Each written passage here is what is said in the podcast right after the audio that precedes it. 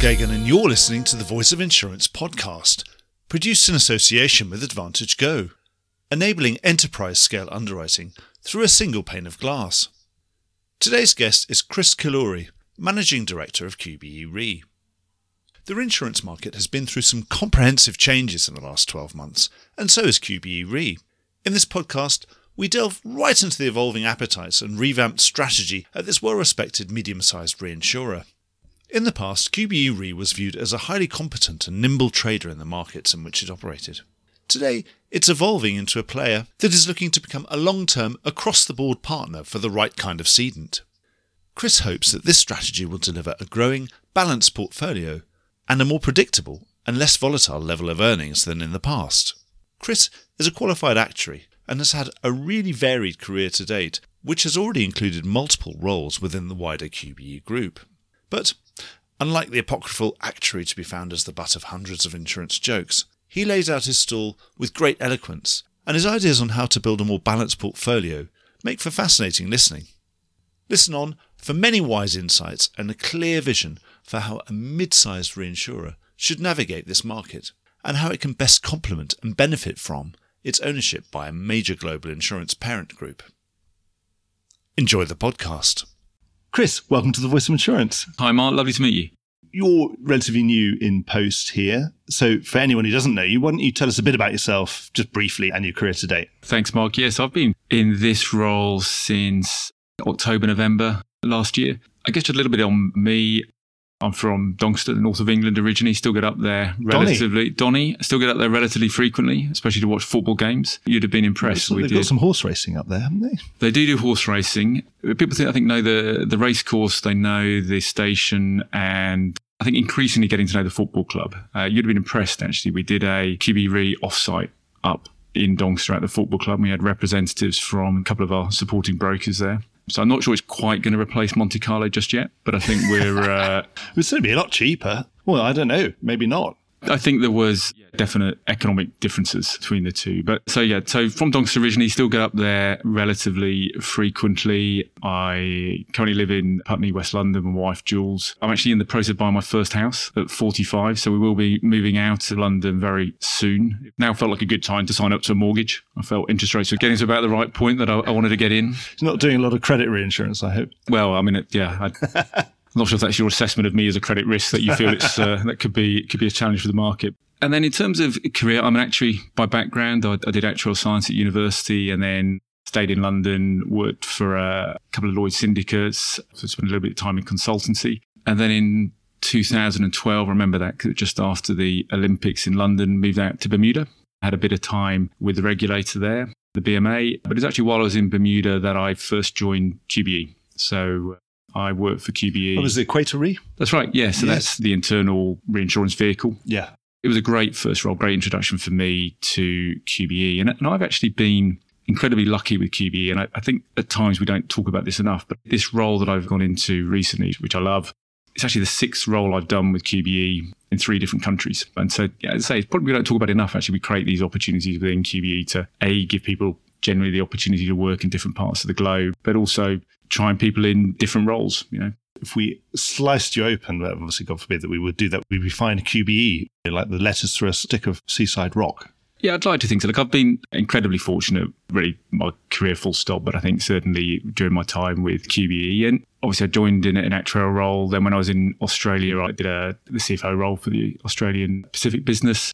And during the pandemic 2020, I moved to London to do the CFO role for our international business. Which, as you know, the international business includes our Lloyd's portfolio, uh, Canada, Europe, Asia, and also our inwards reinsurance business. And then I was fortunate enough towards the end of last year to get the opportunity to move into this role as managing director for the reinsurance business. And I think when I look at my career and the roles I've done with QBE, whether it's been on the actuarial side or the CFO side, I always had a real bias towards capital management, capital allocation, optimization, portfolio management. So even into the different roles, it's always had a little bit of a bias there. And I guess that's the bit I'm excited now to have the opportunity to try and bring a little bit of that to the reinsurance role. So you're not going to be out there with your pens at Monte Carlo, sort of signing slips at uh, you know down at the Metropole swimming pool. Is it right to say that you're not going to be an underwriter? You're going to manage a team of underwriters who are going to do the underwriting for you. and you'll be looking at the big picture. For many, many different reasons. One, including the fact that I probably wouldn't be particularly good at it. But I think the other thing I see, actually having moved into this role, I've got a newfound respect for the underwriting skill set. Yeah, there probably was a little bit of me coming into the role thinking, well, you know, I understand models, I understand exposure management. Surely we can kind of do the maths on all of this and we'll come up with an answer. And I think having come into this role, it's been a great opportunity for me to realize just how nuanced underwriting can be and also just spending a lot more time with our underwriting talent. We're really, really fortunate. Because there's still the actual negotiation. And there, there's always a few points here and there to be made, and also the communication and how you communicate those things and what stances you take. They're very human sides of it because the numbers are the numbers, but they're not always the same as the way you communicate or you negotiate. That's exactly right. And I think that is one of the things I see that our underwriters do so incredibly well is, thinking through how we sort of manage the cycle. You know, there's going to be ups and downs. And so there's going to be relationships that we just want to stick with and how you manage that and how you sort of manage delivery of the messages. You know, it, this is not black and white that, you know, you're in or you're out. How you manage that, how you think about managing the portfolio. And one of the things I'm really loving about this industry I guess just the quality of talent that exists in the reinsurance industry, you know, on the broking side, on the underwriting side, but also just how important the individual relationships are. We talk about in all aspects of the industry just how important relationships are. It's a pretty small world. And so, you know, the, the importance of those relationships. I suppose it's key. a high level of trust. I mean, you have to trust insurance companies with our major assets, you know, our houses and cars and other things. But for reinsurance as a purchase is absolutely essential because without it, most insurance companies will be insolvent quite quickly. And so you really want to trust those reinsurers that they're going to come through for you when in your hour of need, you know, when the storm comes through or when the big one hits. Absolutely. And we'll, no doubt we'll sort of talk about that a little bit more. You know, I think one of the things that we see as being a great asset for us is we, you know, we're trading off an A plus rated balance sheet, which is so important for the buyers of reinsurance is having that confidence. But I think also it's not purely the fact that the reinsurer will be there to pay the claim and to make them good at the time, but also about having the confidence that the underwriter where it makes sense on both sides is going to stay in the relationship for the long haul. And that's that's a really key part of our strategy moving forwards is how we all behave post an event. So getting on to more strategic stuff. So there have been changes in your appetite it's been well communicated and we'll, we'll talk about those in more detail. So you want to be able to go to a place where so we've made these changes but now customers can really look to us and say we're in these classes, we're in these territories, we're in these geographies because we want to be, because we think over the cycle we'll make a good return on our capital in there and we will be there the day after a loss and the day before a loss the same. So it's that consistency you want to be getting out to people to say, look, we're here in this class, it's because we want to be in it and we're going to still be in it in 20 years' time. Yeah, I think that's exactly right, Mark. When we think about our strategy going forward, and for a lot of people, that won't be the right strategy. There's absolutely a valid strategy out there of being very tactical, of identifying when do I get into the market, when do I get out. And there's been an element, I think, in the history of QBE Re where actually that has been our strategy. Well, there's nothing wrong with that. You know, you're not Munich Re or Swiss Re or Hanover Re. They have to be in everything sort of all the time. They can't really be nimble and say, I'm in this, I'm not in this, because once you're at sort of 15, 20 billion dollars of premium, you probably can't be that discerning. You obviously manage your portfolio and your volatility and really macro terms. But for a smaller player like QBE, Re, you could be nimble because you're able to move quickly, but you've decided you don't want to be that. Yeah, look, I completely agree. And and actually, you know, if we look at our history, that has been how we played. We've got a great history of that have managed the cycle really, really well. The times where the reinsurance book has been double the size, times when it's gone down to half the size or less, and just manage the cycle very effectively. Done that in the right way with brokers and cedents to make sure everything's sort of well foreshadowed. And going forwards, there will still be parts of our portfolio where we will be a little bit more tactical and identify when's a time that we can grow. Because things area. are naturally cyclical anyway. I mean, yeah. you know, if, if everything's coming off and you, you might still stay on, but you're going to have to reduce your line size, and broker understands, and also probably there's tons of capacity out there, so they don't mind you coming down in size and turning something into more of a watching brief, waiting for the price to come back yeah. up again. There will always be parts of the portfolio that will go up and down with the cycle, and we'll look for opportunities to get in or to become more balanced you know, one of the things we talk about a lot within QBE generally is sustainable growth. And as we look at the size of the QBE Re franchise now, you know, we're at the point of being in the region of $2 billion. So we're no longer, I guess, a rounding error in the context of the broader group. We are a core part of the broader group. And so when we look at our growth trajectory and where we're supporting, we want to ensure we're finding relationships that actually we can stay in for the long term. There'll be times when we go up and we go down, but we are going to favor relationships where we can write a broad product suite, where we can write across programs to ensure we're getting real balance in the portfolio that gives us more flexibility to stay in for the long run as opposed to going through those ups and downs where we're halving the portfolio or doubling it. And so both of those strategies are entirely valid. But for us, as we want to ensure we're a contributor to sustainable growth, for us, it's finding those cedents that we can dedicate capacity to, we can write across their product suite, and that will then give us a diversification that allows us to stay in longer term. I suppose you find the right cedents that are growing profitably, then they do the growing for you, don't they? I mean, if you can hang on and keep your participation, then your reinsurance premium will naturally grow anyway. I think that's right. And we talk about this a lot around that customer strategy, that cedent strategy. We can't be all things to all people, but we often sort of talk about that maybe we can be all things to some people. I think that is something else I'd call out about our strategy. This has been established well before I came into the business, but looking at where I see our real strengths is we have a really diverse product suite. Pretty much, you know, any product you can think about in the reinsurance sector, we can write. You know, we're not particularly niche on any product if we think about the geographies that we play in, we've got a growing office in New York, in London, in Dublin, Brussels, Dubai, Bermuda. But you out in Far East in Singapore?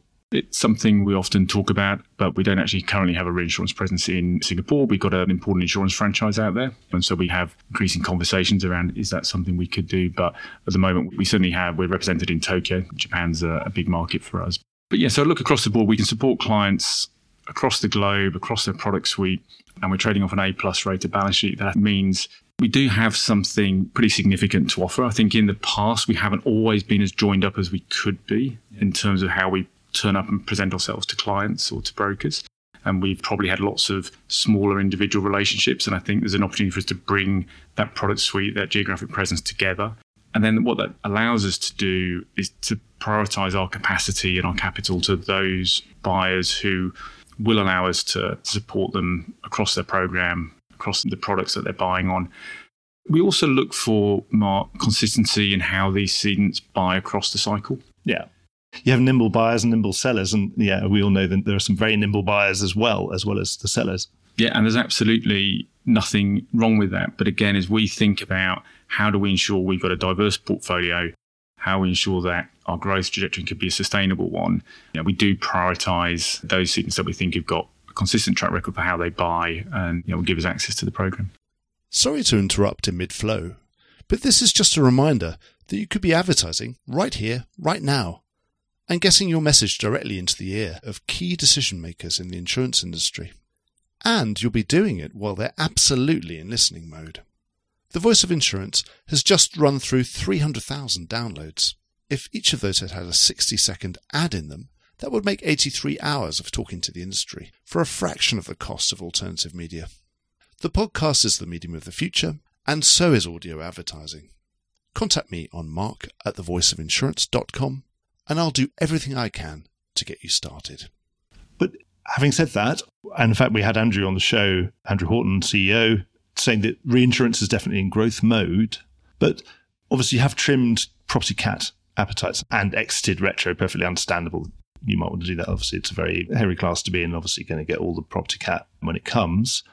How do you square that though? If, if that's a cedent that does need that property cat as well, is that something that you give them some of that property cat aggregate, which is obviously you don't have a great appetite for, but presumably you have to take that if you want to be a long term partner for that seed and for that good seed, and hopefully that's going to have a great relationship with you. You've got to take some of that cat with it, presumably. Exactly. I think what we've done over the last 12 months, and we certainly, I think, deployed this really well going into 1 1, is we've really recognized the value of that property capacity. So when we talk about this, is not just within QBE Re, but across the whole group. Portfolio optimization, portfolio balance is what is really critical. You know, it's, it's less around trying to find products that are less volatile. Actually, you know, we like volatility. We only exist because of volatility. You know, our role is to take volatility off someone else's balance sheet and bring it onto ours. But our key role is building that balanced portfolio that allows us to accept that volatility that in the aggregate gives us a bit more stability. And so, yeah, if you actually look at where we were going into 1 1 this year, I'll come back on the retro point. I think it's an important one. But outside of retro, we actually deployed a fairly similar PML or fairly similar capacity in the aggregate that we had done previously. So it wasn't that we actually pulled back our support, but we became a lot more disciplined and deliberate in how we deployed that capacity. Is it right to say, if I'm summarizing, to say that you give that to obviously to your best customers when you know that that cat aggregate is worth more than it was before because it's very much in demand? I'm not going to put words in your mouth, but you might say, well, if you want us to write this cat, obviously we'd rather have a broader relationship with you across the board, across classes. Yeah, I think that's right. There's two things we looked for when we were deploying property capacity. One is it was key for us that we were at sensible attachment points. Again, a really sensible strategy could have been going into 1 1 of rates were increasing, you know, especially on sort of the lower attaching layers, rates were very high. People could have sort of run towards that. And our approach was not to run away from property, but it was to really focus on where we were attaching. We wanted to make sure we were attaching much higher up stacks. And a key part of that was we felt by moving up property programs, we could move ourselves away from some of the secondary perils, some of the noise, some of the less well understood exposures that attach more frequently, and move ourselves towards areas that are well understood, well modeled. We can build portfolios around it. So, A, we were looking for cedents that were able to let us play higher up the stack. Yeah. Or were able to actually just retain more themselves, and, and I think Does that a good journey there. Your cedent profiles that have to be slightly bigger companies themselves, so they're going to have to have their own bigger balance sheets in general. Does that change the profile of the sort of people that you're targeting? I think not exclusively, but there's certainly a correlation there between some of those bigger companies that can afford to take more significant retentions so there certainly has been some overlap there. I think the other thing we've recognized as we've moved up stacks is sometimes we are putting down bigger lines or offering up bigger yeah. capacity on programs. So one of the key things that has meant for us is going back to what I said before, you know, in the aggregate, we're deploying a similar level of capacity. So it has meant that on some of the lines that we had that were attaching a little bit lower. Yeah. We have had to sort of pull capacity back from, but we've done that in, a, I think, a very structured way in close collaboration with our brokers, with the cedents to ensure we didn't sort of cause any significant disruption by doing that, but meaning probably doing more with less. Yeah. so it's sort of reducing that overall cedent count so we can make sure we're prioritizing capacity, A, to the ones that can take a bigger retention, but also to the point you were making earlier, Mark, those that will recognize the importance of that property capacity and then give us access to the more diversifying products, whether it's specialty, marine, casualty, etc. And, and I guess the last thing I'd say on this, although overall our PML on the property reinsurance side was similar in terms of what we've been deploying, if we compare where our property book is today to going back a few years, it probably used to be over 50% of our premium. Today it's less than a third. But that the movement in that statistic is actually more being driven by the growth we're achieving on casualty and specialty than it is from us pulling away from property. I presume this was reasonably well received in the brokers because you weren't the only reinsurer doing that, uh, moving higher up. I think everybody was doing something similar and perhaps trying to pass those secondary perils back to the decedents to say, well, that sounds like an insurance thing, not a reinsurance thing. We reluctantly accepted some of that when the market was much softer. But these days, well, why should we get small wildfires into reinsurance program? That's not what it's there for. Again, that's right. I think we communicated early. We had those discussions early. I think it was well received by the market that it was understood that in the aggregate, we're looking to deploy a similar amount of capacity. So we weren't sort of pulling away. And I think that was well received, but also having those conversations early. And uh, look, your point is right as well about thinking about that relationship between insurance exposures and reinsurance exposures. And yeah. Where do we all play along that value chain? We know because it moves. It does. But it's interesting for us in terms of, you know, our capital provider, we are absolutely part of a broader QBE group that has the ability to deploy capital through insurance or reinsurance or retro, as we discussed. And so we've also got to be very clear on where do we play because we want to ensure that we can support our partners long term. And so we've got to be careful about what's that overlap between where our insurance colleagues are playing and where we play as a reinsurer. And if you think about our core territories, we sometimes refer to our pillar one territories of Australia, New Zealand, Europe, North America, we can access the insurance there through our insurance division. Yeah. You know, they're writing there. And so what we're trying to do is we will still absolutely, as QBE Re, write business in those areas, but what we want to ensure we're doing is we're playing at a different part of the loss distribution, you know, different part of the curve. A difficult year for insurance is not automatically a difficult no, year, year, for us. I mean, you're not going to write tons of proportional business in those areas, are you, with small cedents? Because it wouldn't make any sense. That's right. That will make sense for other markets. But one of the things we are trying to change is being much more deliberate about that in terms of where do we play versus insurance.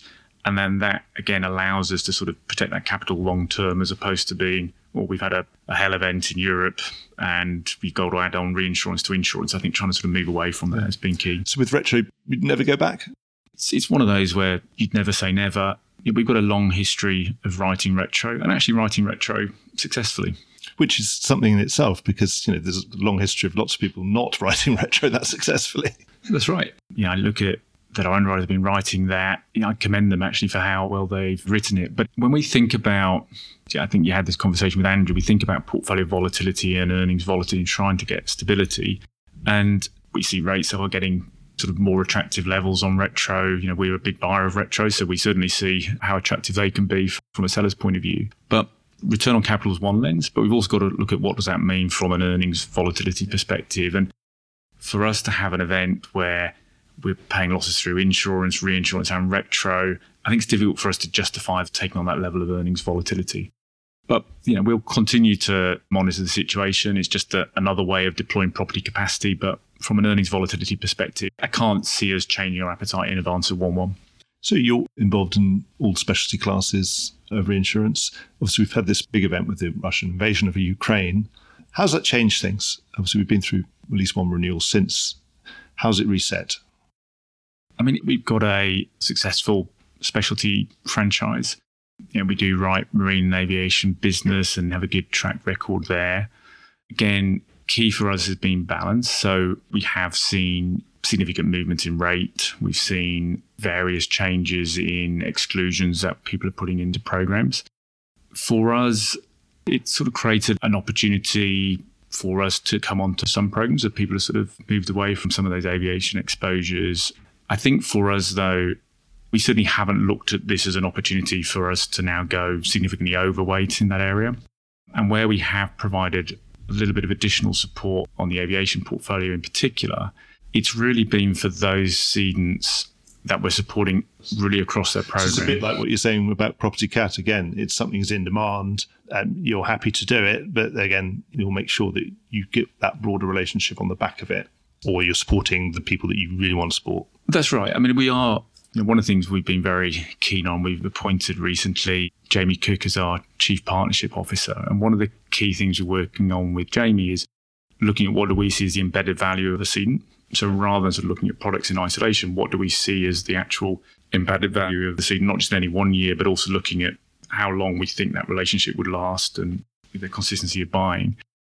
And what that does mean is with the market disruption following Russia, Ukraine, it can create some challenges for us cedents. And so we look to support them you know, to really sort of show up and say, look, we genuinely mean what we say about partnership. So it gives us a good proof point. But we haven't seen it as a time where we've thought, let's get in and see this as an opportunity to grow a, a large standalone portfolio.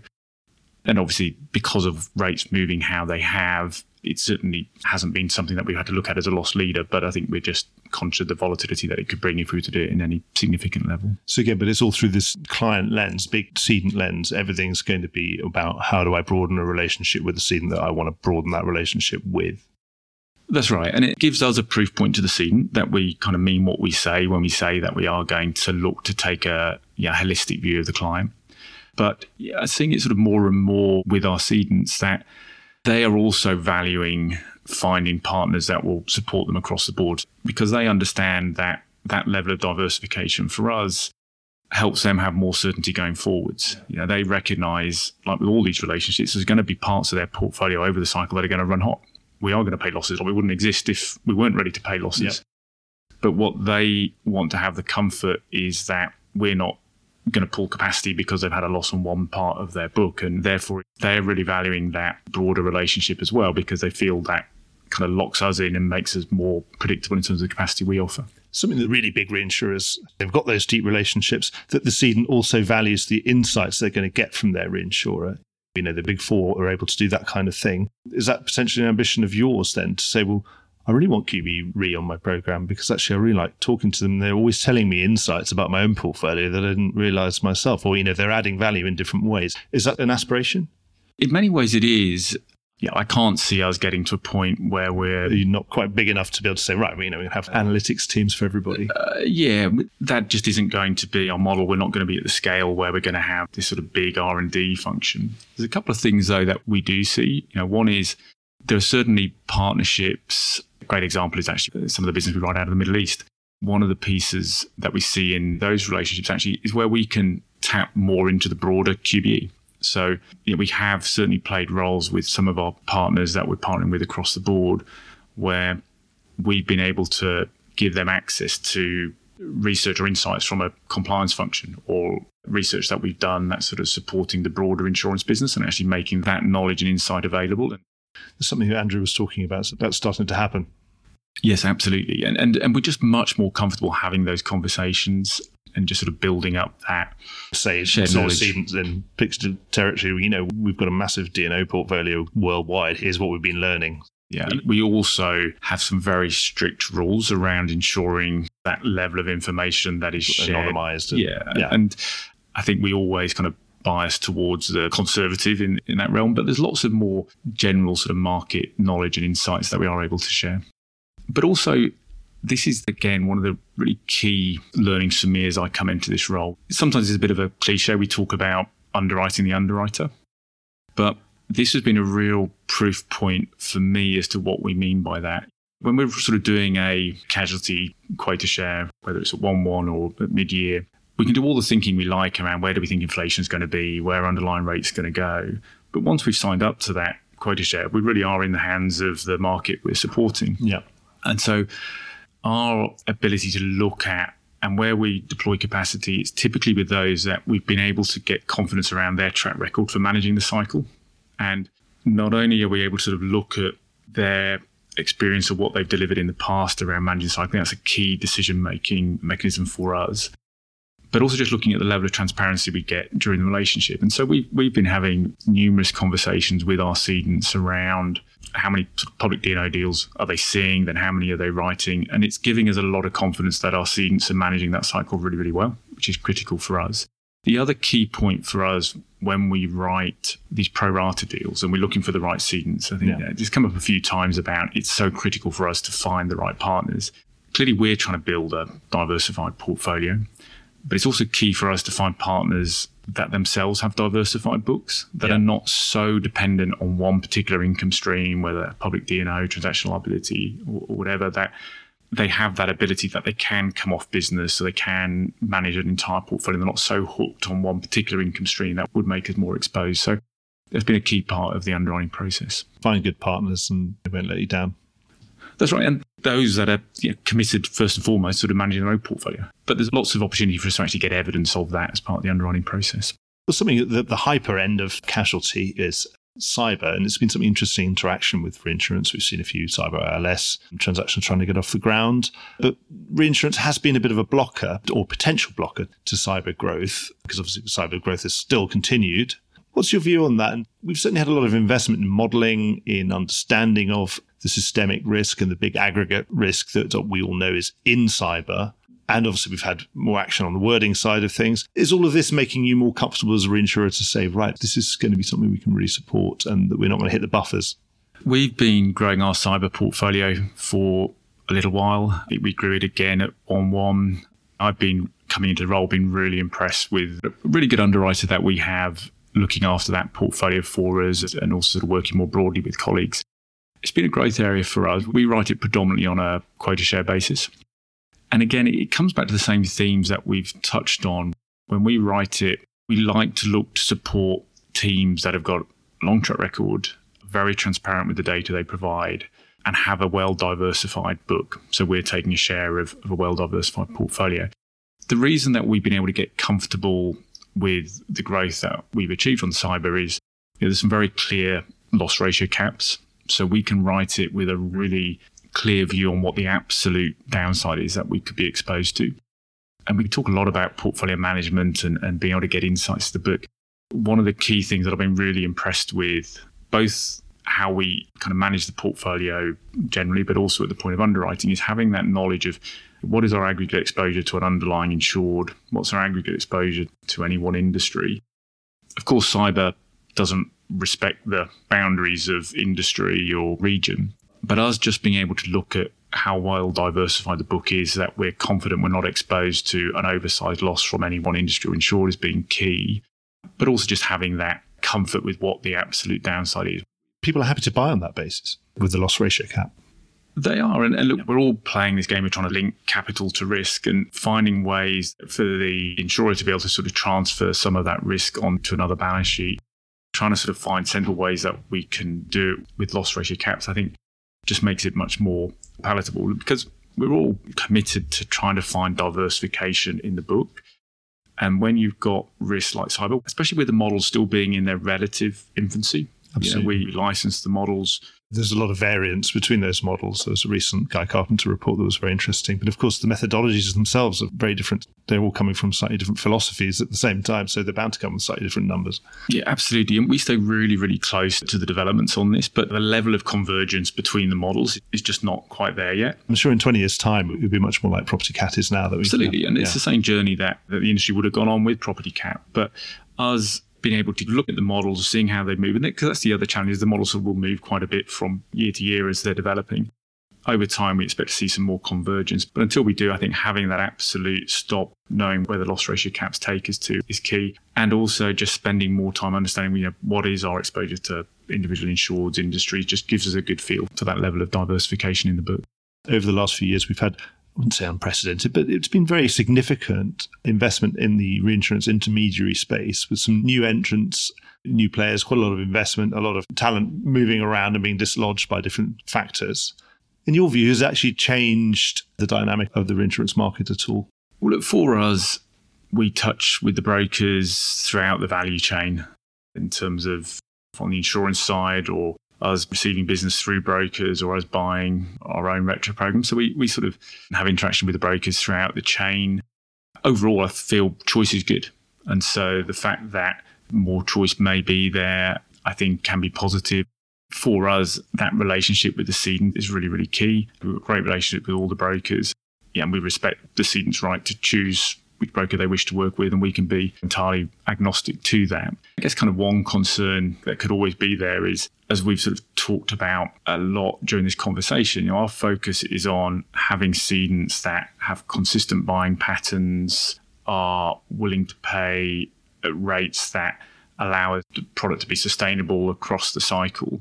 But you know, we often talk about our role as QBEs trying to find novel solutions to, to meaningful problems. If actually the investment in the broker side and the additional interest that comes in actually helps bring new products to market and helps us sort of think about things a bit differently, that can only be a positive.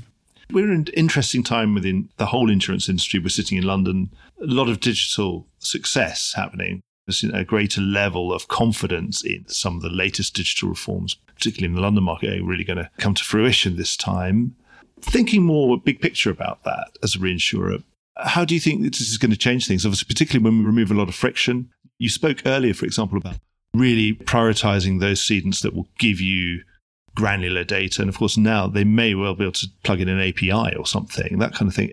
Does that get you excited?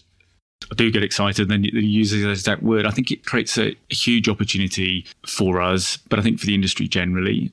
We've sort of talked about a lot around diversification, portfolio management, and the more transparency we can get and insights into underlying exposures that our cedents have that will be coming into our portfolios just gives us so much more opportunity to be more deliberate about how we construct the portfolio. And I think often what will happen is where you don't have that transparency, you've got to make assumptions. And normally, when you make assumptions, you try and do so on a conservative approach. And so probably means there are times when we walked away from business that actually may have sat really well in our portfolio because it diversifies in a certain people way. don't tell you what's in the basement. You're always going to assume there's an ugly monster lurking in there, where in fact there might have been just a couple of old bicycles or something. You know? That's right. And the portfolio can change, and it may be that we are currently underexposed to old bicycles. And I suppose it's better to know than not to know in the long term in insurance, isn't it? That's right. Sometimes having a portfolio made up purely of the best cedents does not actually give you the best portfolio and, and because they have the highest ceding commission and they drive you down on everything. Well, also because potentially the best cedents may all be writing exactly the same best insurance business.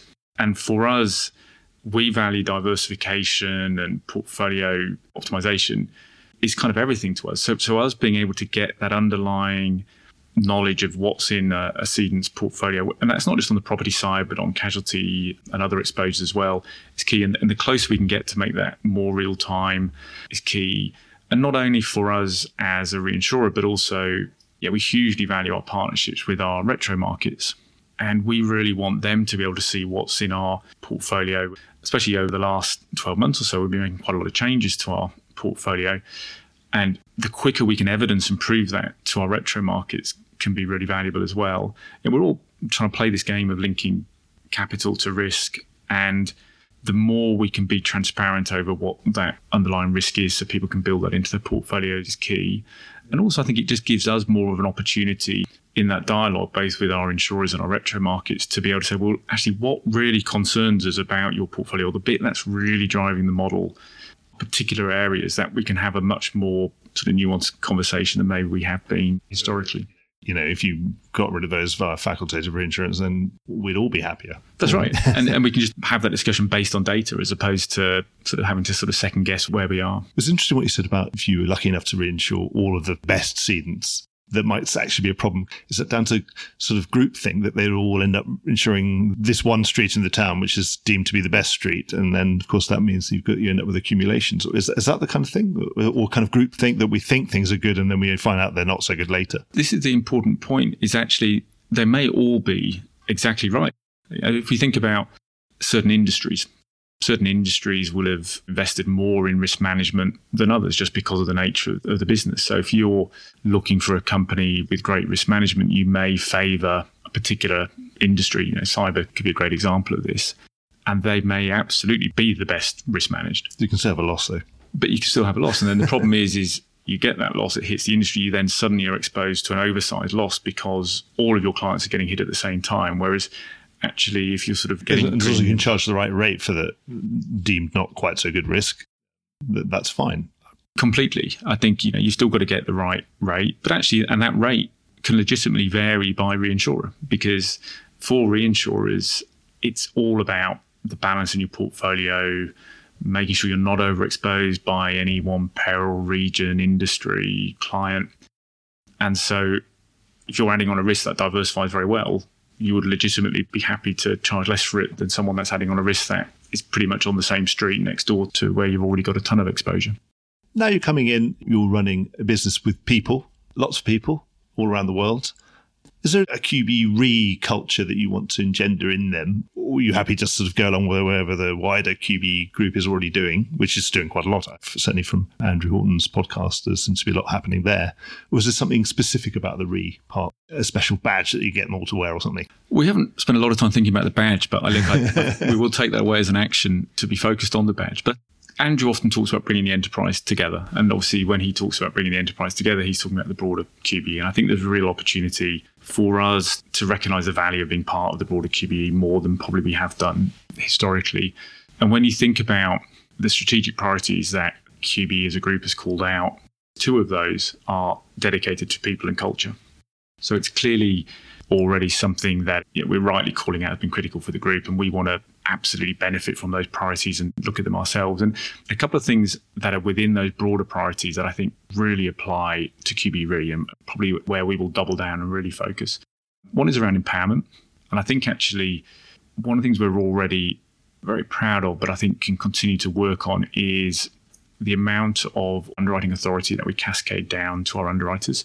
And I think actually there's, there's even more opportunity for us to do that. I think us empowering our people so that they can make decisions quickly. You know, cedents and brokers can feel that they are talking to fully empowered underwriters and that a decision is not having to be referred back to London or Australia, I think is key to bring that in more. What that does mean is we've got to put some other controls around. Because trust them and verify. Well, yeah, we absolutely trust the underwriters. We're so fortunate to have such great underwriters already within the franchise but think the key thing for us is not becoming overweight in any particular area. The, the underwriters will absolutely write good business, got a long track record for doing that, but making sure in order to empower them to have more authority is how do we sort of put that structure that just avoids us ever becoming overweight in a particular area. So we'll continue to look at that. So I suppose you can give them the technological tools. There are lots of new technologies being invested in, certainly underwriting benches, that kind of thing, so that the underwriters really got everything at their fingertips. So, well, actually, if I do this, I'm going to be overweight in Brazil suddenly, or or I'm going to be overweight in certain type of manufacturing or something. Again, presumably you're going to be investing in all those tools to really help them? Completely. So we've got budgets set aside to invest in exactly that over the next 12 months. But we're also adding some senior hires to the business that will also help with that. So one of the roles we're currently in the market for is a global head of portfolio management, which would have a team that is really empowering the underwriters on as close to a real time basis as we can with just that knowledge of how their portfolio is shifting, where we would see them being overweight against certain tolerances, and where we think there's opportunities for them to grow. So we just want to ensure we're empowering the underwriters with that information. And, and for us, that's really meaningful because it comes probably back to my second cultural priority is we are launching more global roles within QBE Re. Yeah, historically, we had a fairly limited number of roles that actually looked across the whole portfolio. Yeah. One is, is Jamie's that we referred to earlier as Chief Partnership Officer, looking at how do we show up to clients and brokers around the globe to make more joined up. And the other one is this global head of the portfolio that is, again, looking to bring our exposures together. Because I think that's the other thing we really want to encourage far more. Probably historically, and it served as well, we'd operated in some silos, whether it was by product or by territory. But actually, how do we ensure that our people feel much more part of a single QBE Re, that we can actually talk to the story of the whole of QBE Re and, and create far more opportunities for people to move around the business to actually spend time in different offices. I think that's going to be a really key thing for us. And then the, I guess the final two aspects of the culture that we're looking to move on as well is around performance. We really want everyone to take complete ownership of their portfolios. So recognize they've got that empowerment and they can be excited about their businesses they're running. So a real understanding of their performance and portfolio management that we've talked about. is really everyone sees themselves as portfolio owners. And tie presumably some of that remuneration to that performance, give them full incentives to make the most of it. I mean, it's one of the things we often look at actually is how do we encourage people to really see themselves as part of a joined up QBE Re organisation. I suppose you don't just reward their numbers, you also reward how well they've done those numbers and how well they've collaborated and helped others and all the other stuff actually I've been having some conversations today on mid-year reviews and we become much more focused, not just within QBE Re, but across the group when we talk about performance as an individual performance around the what and the how. And so yeah, the what I think we've always had some pretty good conversations on, but now we're becoming a lot more focused on the how. And, and part of that how is where we've got parts of our business that are going through challenging times or there's an opportunity to grow at a, at a faster rate how do we actually incentivize people to move away from their current portfolio to go and support someone else and actually being much more joined up as a business? Chris, earlier on you said you've been really lucky. I don't think that people who have all the brain power and then the studiousness to then become an actuary in all that discipline are ever lucky. I think they've made their own luck. And when, when I meet actuaries also who are great communicators, then I think that's not just luck as well. So thanks so much for spending some time communicating with me. It's been really interesting, some of the insights, some of the things you've said. I don't think anyone's said in the same way on this podcast. And we're now 200 episodes out there. So thanks very much, Chris. I really enjoyed talking to you. And Mark, thank you so much. It's been really lovely meeting you, and hopefully we'll spend some time together again soon. Thanks very much. Well, I hope you enjoyed today's episode. If you did, don't forget to subscribe or leave a like or a review or recommendation on whatever podcast platform you used to access this program. These really help get the word out. Before we go, just a quick reminder that advertising slots are available here and in other places in the Voice of Insurance podcasts. Podcasting is the fastest growing medium and attracts a high quality audience of key decision makers. It's also an intimate medium where you, the listener, are right in the room with me and the interview subjects. Needless to say, that means it's a great way of getting your message out directly to an audience because you know you've got their full attention. It's also very cost effective. So get in touch with Mark at thevoiceofinsurance.com to find out how you could be speaking directly to the industry. The Voice of Insurance podcast is produced in association with AdvantageGo, enabling enterprise scale underwriting through a single pane of glass. Voice of Insurance is produced by me, Mark Geoghegan. Music was written by Anna Geoghegan and produced by Carlos Geoghegan. Check out more podcasts and written comment pieces at www.thevoiceofinsurance.com.